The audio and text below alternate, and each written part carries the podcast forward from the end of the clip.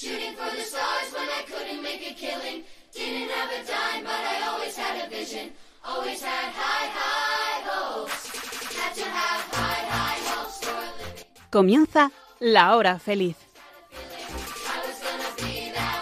el espacio para los más pequeños de la casa aquí, en Radio María.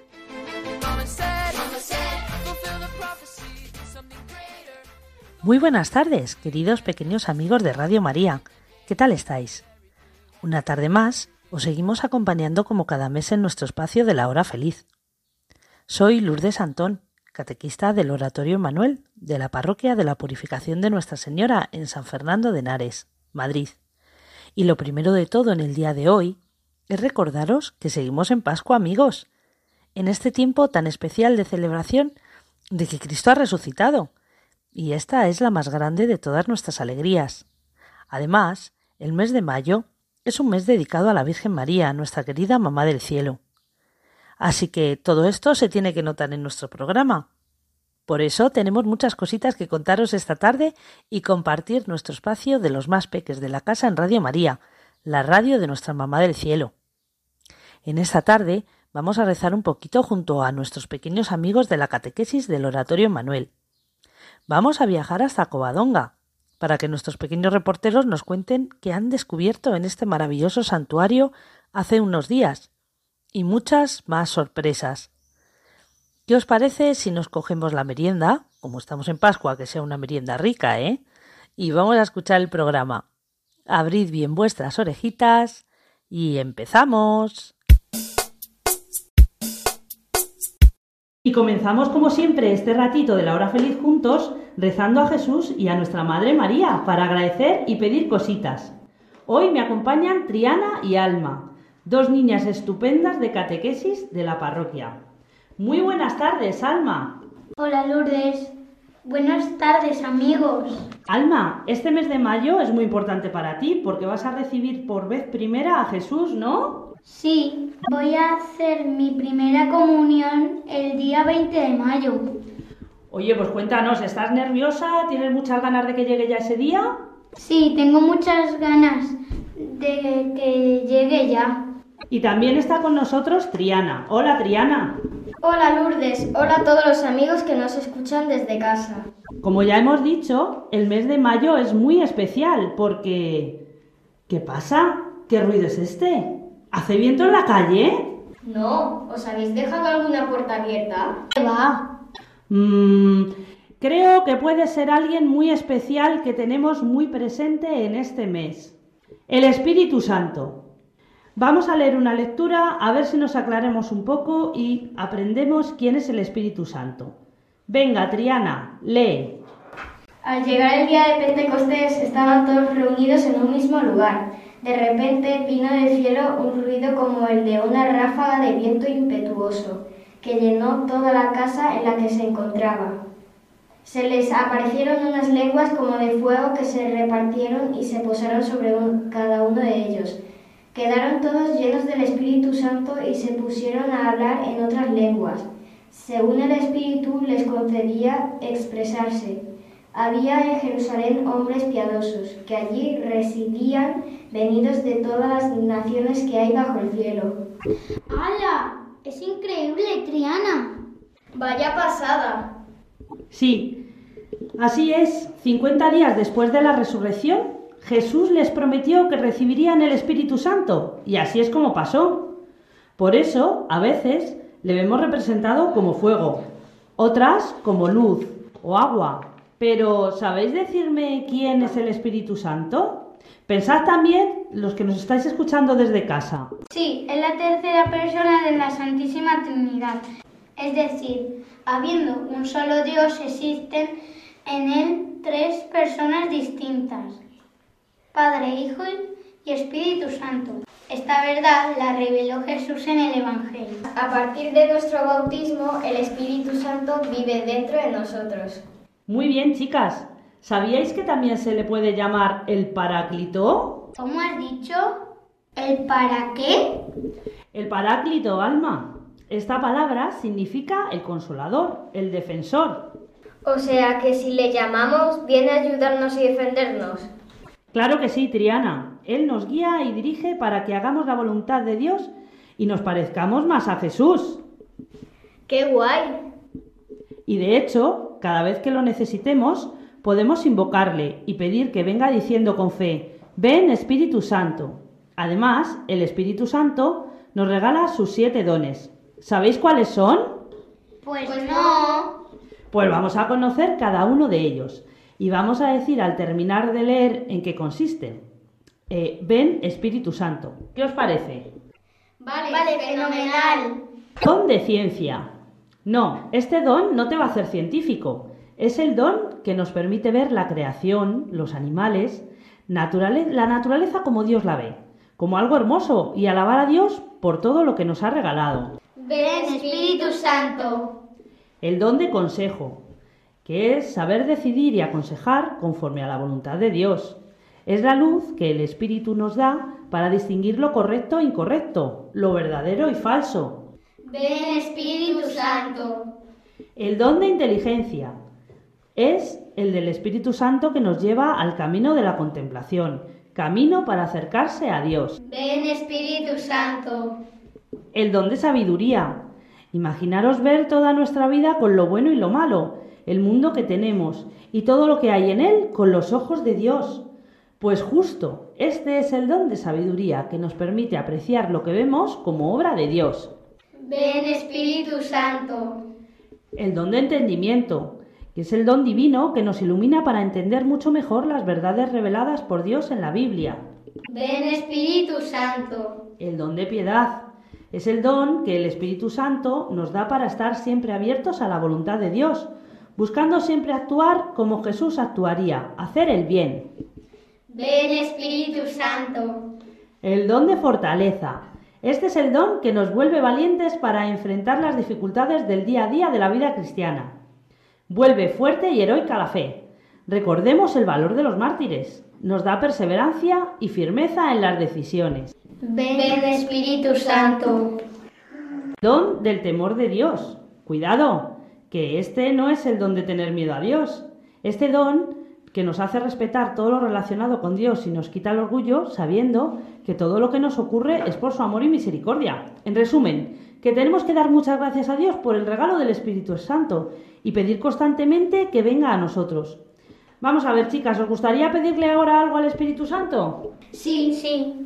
Venga, pues a ver, contadme, a ver, ¿qué queréis pedirle? Por los enfermos y la gente que sufre en este momento, que les llegue la fe y esperanza que necesitan en su vida, para que el Espíritu Santo les ayude en sus malos momentos. Pues vamos a decir, ven Espíritu Santo. Para que el mundo entero conozca la- la- el Espíritu Santo, les guíe ilumine y acompañe siempre.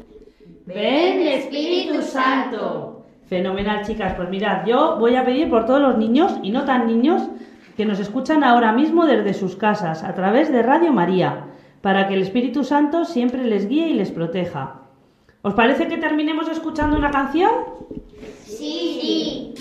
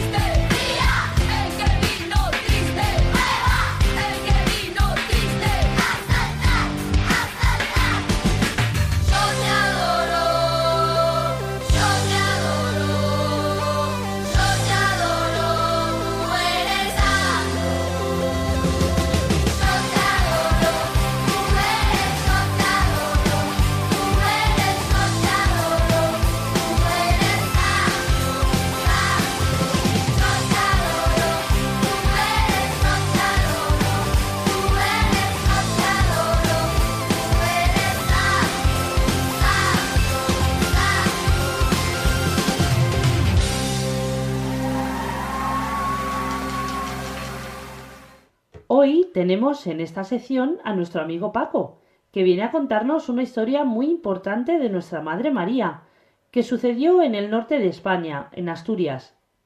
Así que lo primero es mandar un besote grande a todos los niños que nos escuchan desde allí y que tienen como patrona a Nuestra Señora de Coadonga.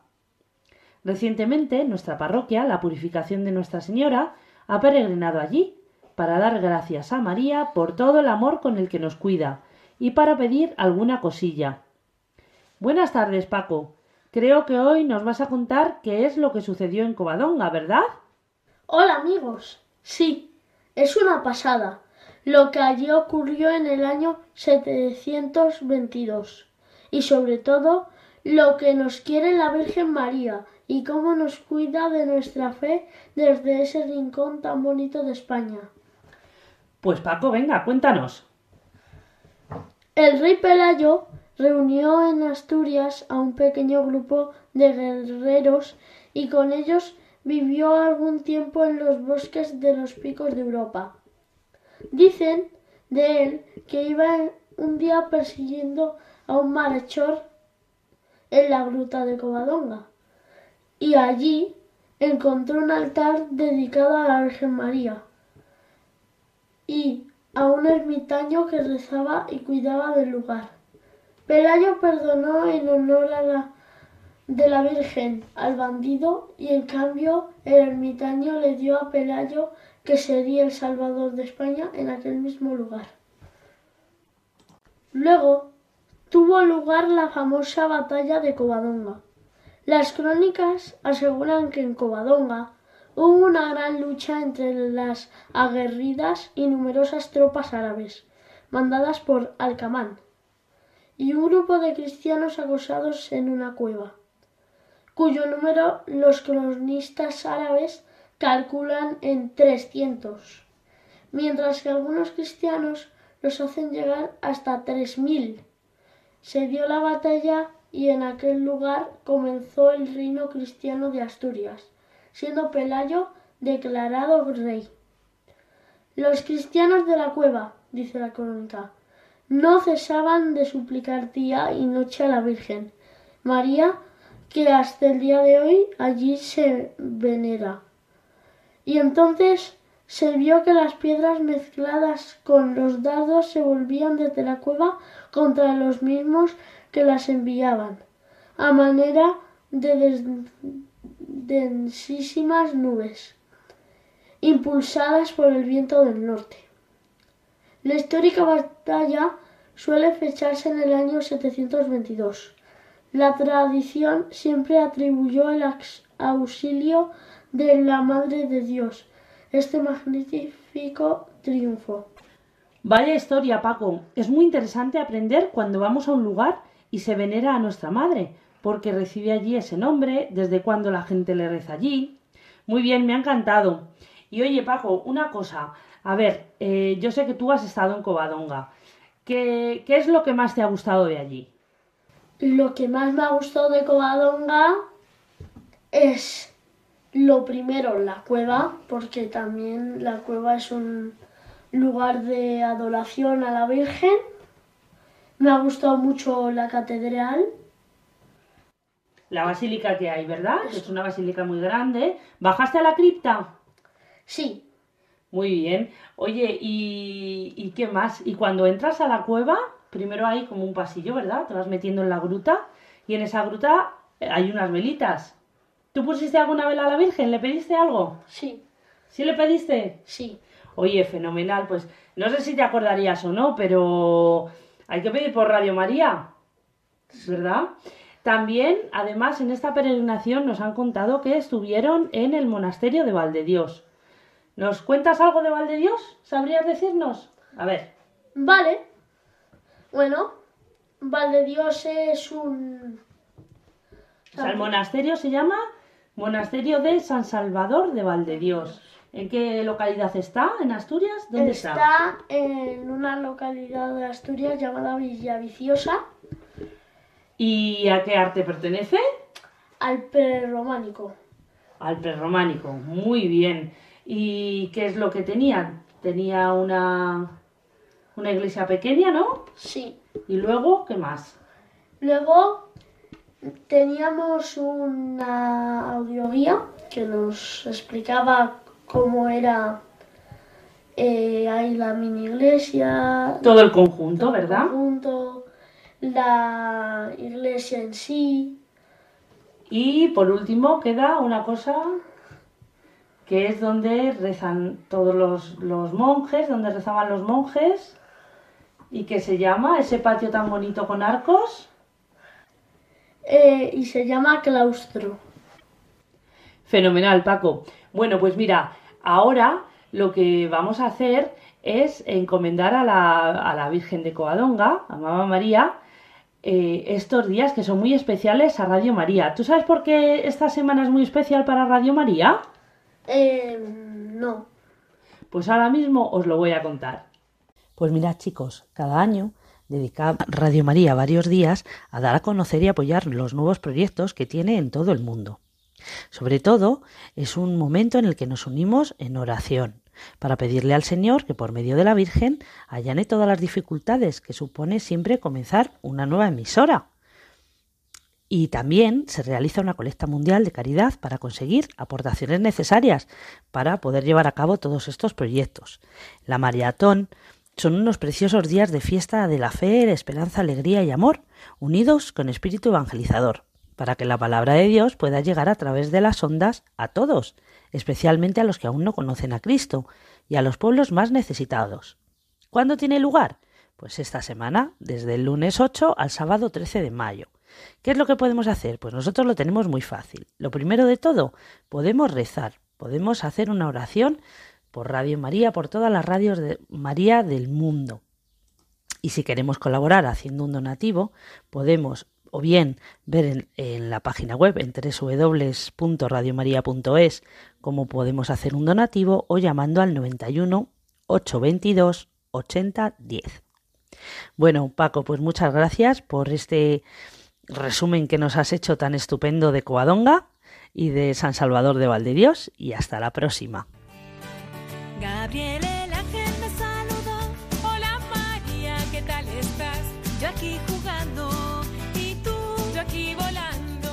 ¿Y por qué? Traigo un mensaje del Padre Dios, serás la madre del Salvador. Bueno chicos, y como todos los meses tenemos nuestra sección de preguntas que le hacéis a nuestro párroco, Javier Jouve. Así que a ver qué es lo que nos traéis este mes. Vamos allá. ¿El Espíritu Santo es Dios? Claro, en efecto, así es, muy bien. El Espíritu Santo es Dios. ¿m? Los cristianos creemos en un Dios que es un solo Dios en tres personas. Dios Padre, Dios Hijo y Dios Espíritu Santo. Eh, que Dios es un solo Dios en tres personas, nosotros lo hemos llegado a conocer por medio de Jesús, que es el Hijo, que es la segunda persona de la Trinidad. Él es el que, presentándose y dándose a conocer, nacido de María y hecho hombre por nuestra salvación, nos ha Dios y que también tiene un Padre y a su vez que también hay un Espíritu Santo que ambos nos envían para que vivamos unidos a ellos, para que podamos participar de su misma vida, de su mismo ser y de su mismo amor. Un Dios en tres personas y eh, la tercera persona de la Santísima Trinidad es el Espíritu Santo, que es igual de Dios que el Hijo, igual de Dios que el Padre. Porque es una paloma. Bueno, pues porque el Espíritu Santo es una paloma, pues hay que decir que el Espíritu Santo no es una paloma. Sino que se representa con eh, el símbolo de una paloma, porque hay un pasaje muy importante en el Evangelio de la vida de Jesús, en el que él es bautizado en el río Jordán por manos de Juan Bautista, en el que el Espíritu Santo se presenta en forma de paloma, dice el Evangelio, justo cuando Jesús es bautizado y sale del agua, en ese momento el Evangelio cuenta que se escucha la voz del Padre desde el cielo, que dice, este es mi Hijo, el amado, escuchadlo, y a la vez el Espíritu Santo, dice el texto, que descendía sobre él como en forma de paloma. Por eso luego el arte cristiano, a la hora de representar al Espíritu Santo, siempre ha utilizado esta, eh, esta misma imagen de la paloma tomada del Evangelio, como en forma de paloma. Y veis precisamente aquí como también la primera pregunta se ve, eh, se manifiesta Dios, que es Padre, Hijo y Espíritu Santo en el momento del bautismo en el Jordán, porque el Padre se, se presenta con su voz desde el cielo, este es mi Hijo amado, Jesús es el Hijo que está allí también presente, que acaba de ser bautizado, y el Espíritu Santo que desciende sobre él, ungiéndolo y preparándolo para su misión que va a comenzar. Dios Padre, Hijo y Espíritu Santo. Y el Espíritu Santo que es representado en forma de paloma, pero no que sea una paloma. ¿La Virgen María también necesita el Espíritu Santo? Por supuesto, la Virgen María eh, necesita el Espíritu Santo y está llena de él. Está plenamente unida al Espíritu Santo y llena de él. Y esto lo sabemos desde el primer momento también del Evangelio en la vida de Jesús, cuando el ángel Gabriel es enviado por Dios a casa de María para anunciarla que ella es la elegida para ser la madre del Salvador y que el que hará posible que ella, sin conocer varón, pueda concebir y dar a luz a un hijo, precisamente va a ser el Espíritu Santo. El Espíritu Santo es el que, descendiendo sobre María, hizo posible que ella concibiese en su seno al Hijo de Dios. Por tanto, pues María está plenamente unida al Espíritu Santo y además es eh, plenamente obediente a lo que el Espíritu Santo siempre le sugiere y a lo que el Espíritu Santo la quiere hacer ver y por donde el Espíritu Santo la quiere conducir. ¿no? María y el Espíritu Santo hay una relación de una gran comunión, de una gran intimidad, de una gran confianza. ¿eh? Y ojalá que nosotros pues también aprendiésemos de María a dejarnos conducir así por el Espíritu Santo en nuestra vida, porque podría entonces el Espíritu obrar también en nuestra vida tantas maravillas y tantas cosas preciosas como en la vida de María la Virgen, nuestra Madre.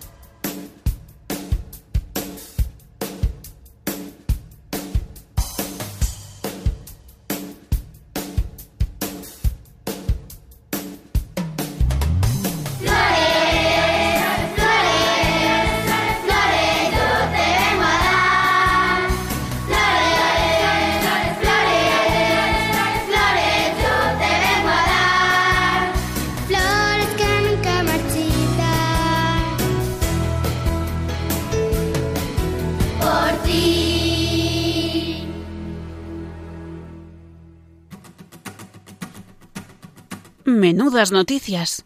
Que seamos todos uno como el Padre y tú sois uno.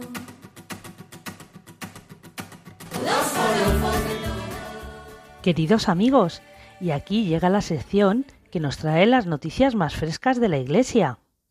Y hoy nos llegan de la mano de dos encantadoras reporteras, Julia y Valentina. Hola Julia. Hola chicos, mi nombre es Julia y tengo nueve años. Voy a catequesis de poscomunión. Fenomenal. Oye Julia, creo que has traído a una invitada especial que es tu hermana, ¿no? Sí. Muy bien. ¿Y cómo te llamas? Tina, Martina, ¿qué añitos tienes? cuatro. Bueno, pues fijaos, ya con cuatro años y de reportera aquí en Radio María. Estupendo. Y aquí a mi lado tengo a... Valentina. Valentina, cuéntanos. Estoy en mi primer año de catequesis. De primera comunión. Tengo seis años. Muy bien, chicas. Pues ya nos podéis empezar a contar las noticias que nos traéis hoy a nuestro ratito de la hora feliz. Genial, Lourdes. Pues voy a empezar yo contando que el Papa Francisco nos ha, nos ha pedido una cosa muy importante para este mes de mayo. No me digas, Julia, cuenta, cuenta. El Papa ha dicho en una de las audiencias generales de los miércoles, al comenzar eh, este mes de mayo, que este es un mes dedicado a María y nos pide que sea un tiempo para rezar el rosario por la paz. También recordó, recordó la petición de la Virgen en Fátima a los tres niños pastores de rezar cada día el rosario por la paz del mundo y el fin de la guerra. Vaya, Julia, pues esto que nos ha pedido el Papa Francisco es muy importante, porque hay que rezar por la paz y porque debemos rezar el rosario. ¿Vosotras habéis rezado el rosario alguna vez? A ver, Julia, ¿tú? Yo nunca he rezado un rosario, pero hoy he traído uno que me ha dejado mi abuela para que lo veáis.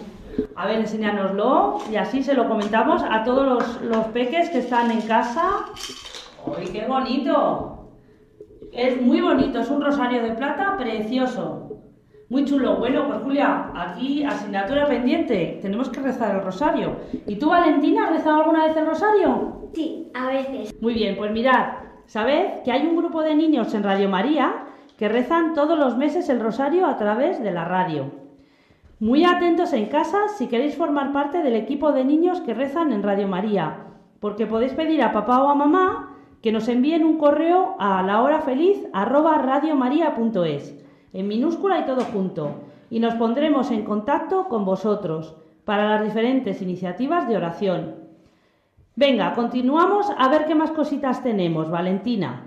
Os traigo una noticia sobre la JMJ de Lisboa que se celebra este verano. Uno de los patronos se- será el Beato Carlo Acutis y el, el pasado 3 de mayo celebramos el día de su nacimiento. Por eso queremos contar algunas curiosidades de él. Carlo Acutis nació en Londres el 3 de mayo de 1991 y fue bautizado dos semanas después, el 18 de mayo, en la iglesia de Nuestra Señora de los Dolores de Fulham Road. Siete años, el 16 de junio de 1998, Carlos recibió su primera comunión. Según su madre, desde muy pequeño, Carlos no faltó nunca a la Santa Misa El 24 de mayo de 2003 recibió el sacramento de la confirmación en su parroquia, Santa María Segreta, y en 2005 comenzó sus estudios en el Instituto León XIII de los Padres Jesuitas. Carlo Acutis mostró siempre una gran apertura hacia los demás, especialmente hacia los más necesitados y como a cualquier joven eh, le encantada Estudiar, jugar al fútbol, estar con los demás. Desde muy joven descubrió en Jesús un tesoro precioso que quiso compartir con todos. Por eso se convirtió en apóstol a través del medio que más le gustaba, la informática. Estar siempre con Jesús. Este es mi proyecto de vida. Fue el lema de su vida. Para Carlos, sus grandes aliados eran la Virgen y la Eucaristía. Carlos era devoto de Nuestra Señora de Fátima y en particular de los pastorcitos Francisco y Jacinta. En casa pedía a sus padres que pusieran la comida sobrante en, en recipientes y por la noche recorría con ellos las calles de Milán repartiendo mantas y comida caliente a los sin techo. A pesar de ser muy joven, Carlos se convirtió en un experto en informática y programación, y programación un don que puso al servicio de Jesús, uniendo los dos, las dos pasiones de su vida.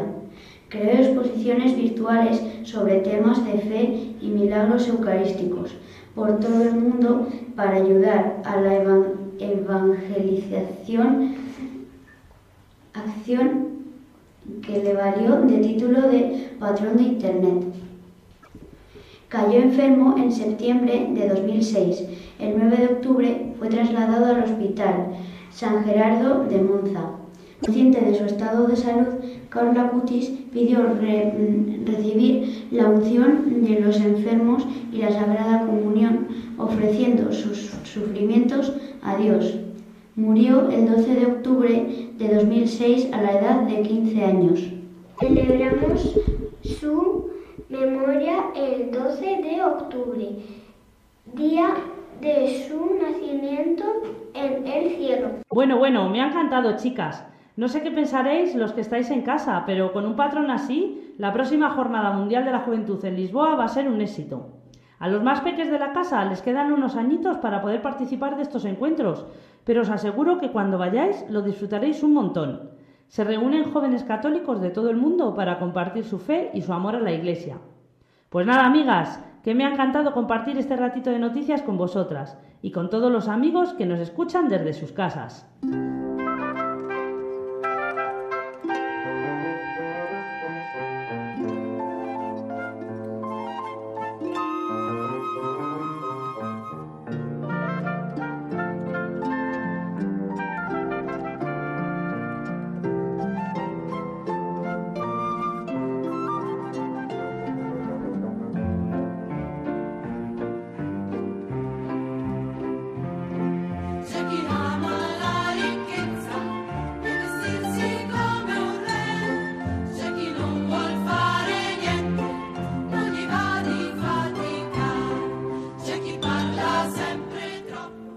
No sé vosotros, queridos pequeños radioyentes, pero yo me voy a seguir disfrutando de este precioso tiempo de Pascua. Y si todavía no lo habéis hecho, coged un día a vuestra familia y rezad el rosario juntos. O también podéis hacer una romería, ir a visitar algún santuario de nuestra querida Madre del Cielo. Es un detalle bien bonito que podemos dedicarle a nuestra Madre en este mes tan especial. Bueno amigos, el programa de hoy toca a su fin. Y como siempre os recordamos que si queréis participar en nuestro programa mandando preguntas a nuestro párroco o contándonos alguna cosita que queráis compartir, os dejamos nuestro correo la hora feliz 14 arroba radiomaria.es, todo junto. Anímate, coge lápiz y papel y no te olvides de escribirnos a la hora feliz 14 arroba radiomaria.es. Y si no habéis podido escucharnos hoy o queréis escuchar otros programas de la hora feliz de meses anteriores, podéis hacerlo a través de nuestro podcast en www.radiomaria.es. El próximo programa de la hora feliz preparado por el Oratorio Manuel de la Parroquia de la Purificación de Nuestra Señora de San Fernando de Henares será el martes 6 de junio, a las 6 de la tarde, las 5 para nuestros pequeños amigos de las Islas Canarias. pero podéis escuchar todas las semanas, de martes a jueves, la hora feliz a esa misma hora de la tarde. Esperamos que hayáis disfrutado mucho, casi casi tanto como nosotros, y que juntos hayamos aprendido un poquito a conocer y querer más a Jesús, nuestro amigo, nuestro Padre del Cielo. Un abrazo enorme para todos los que nos escucháis. Hasta pronto.